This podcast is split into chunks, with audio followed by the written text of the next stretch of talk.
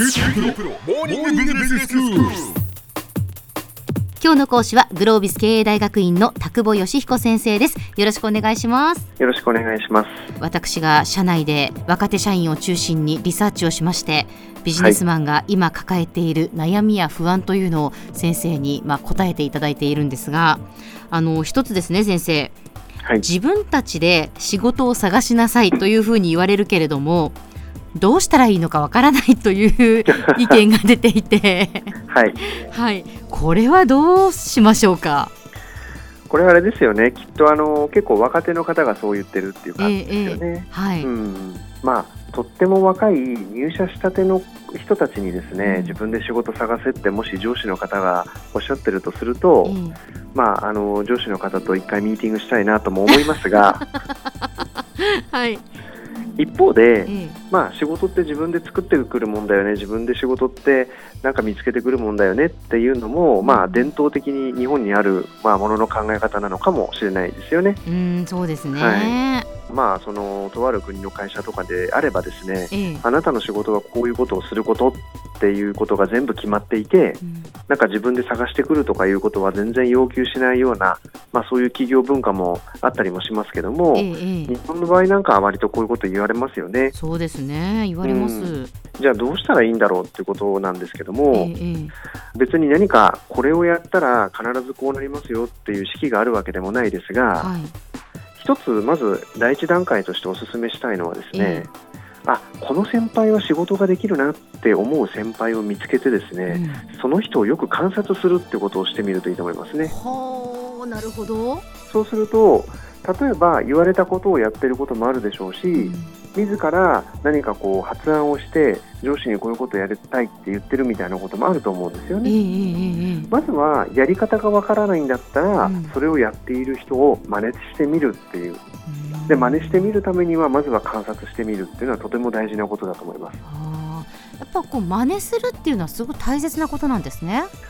もう一番大事なことだと思いますね、うん。あの学ぶって言葉ありますけど、あれええもともと真似ぶなんですよね。へえ。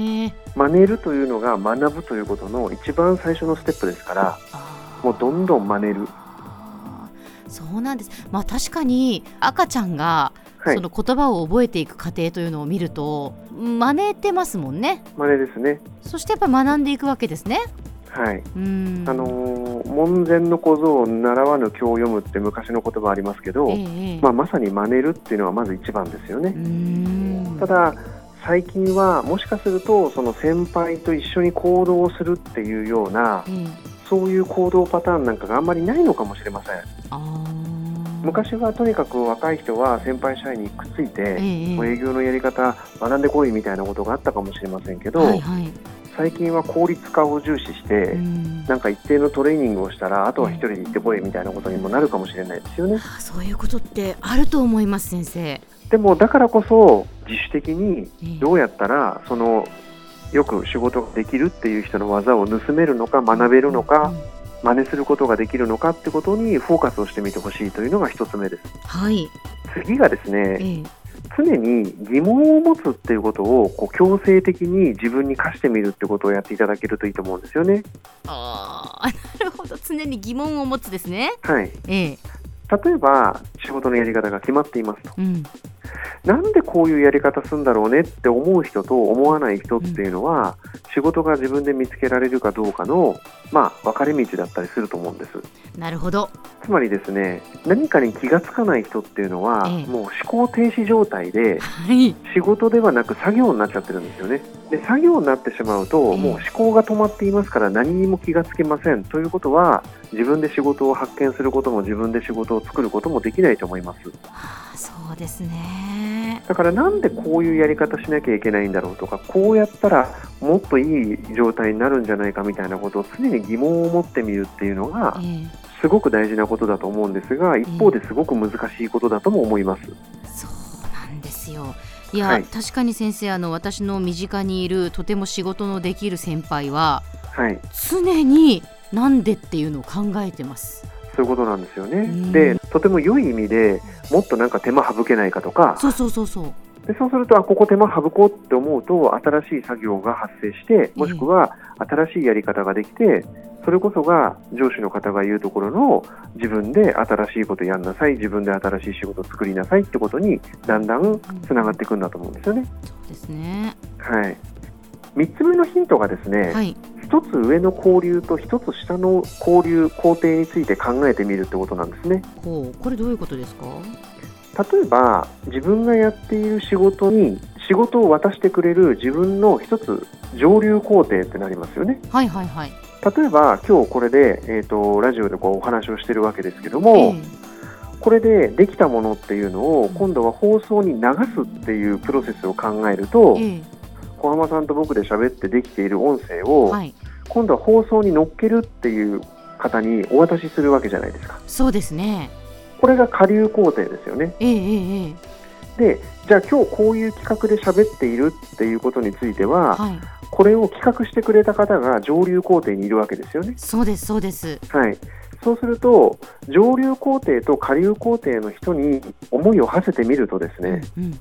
もっと効率的にできないんだろうかとか、ええ今度は小浜さんも企画の段階から入ってみようかなとか、はいはい。どういう状態の音を残しておいてあげると、ええこの音を電波に乗せる人にとってはありがたいんだろうなとか、そんな発想になってくると思うんですよ。本当にその通りですね先生。だから自分のまあお隣の部署っていうんですかね、ええ。上流下流じゃなくてもいいと思うんですけど、はい。右と左でもいいと思うんですけども、えええ自分がやっている仕事の一個隣のことを見てみるとえ、うん。絶対にそのつなぎとかええ。間とかっていうところが見えてくるはずなんでうん。そうすると普通の人が気がつかない何か新しいことに気がつくみたいなことはあるかもしれません。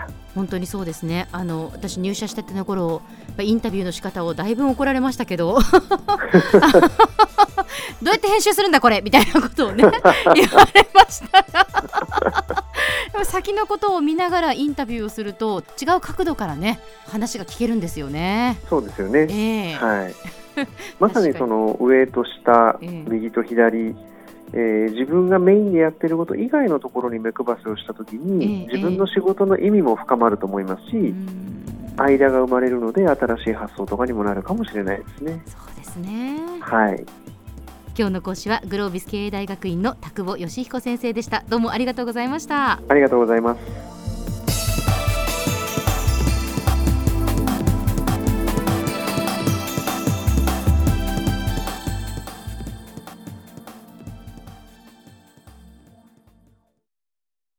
QT PRO は通信ネットワーク、セキュリティ、クラウドなど QT ネットがお届けする ICT サービスです。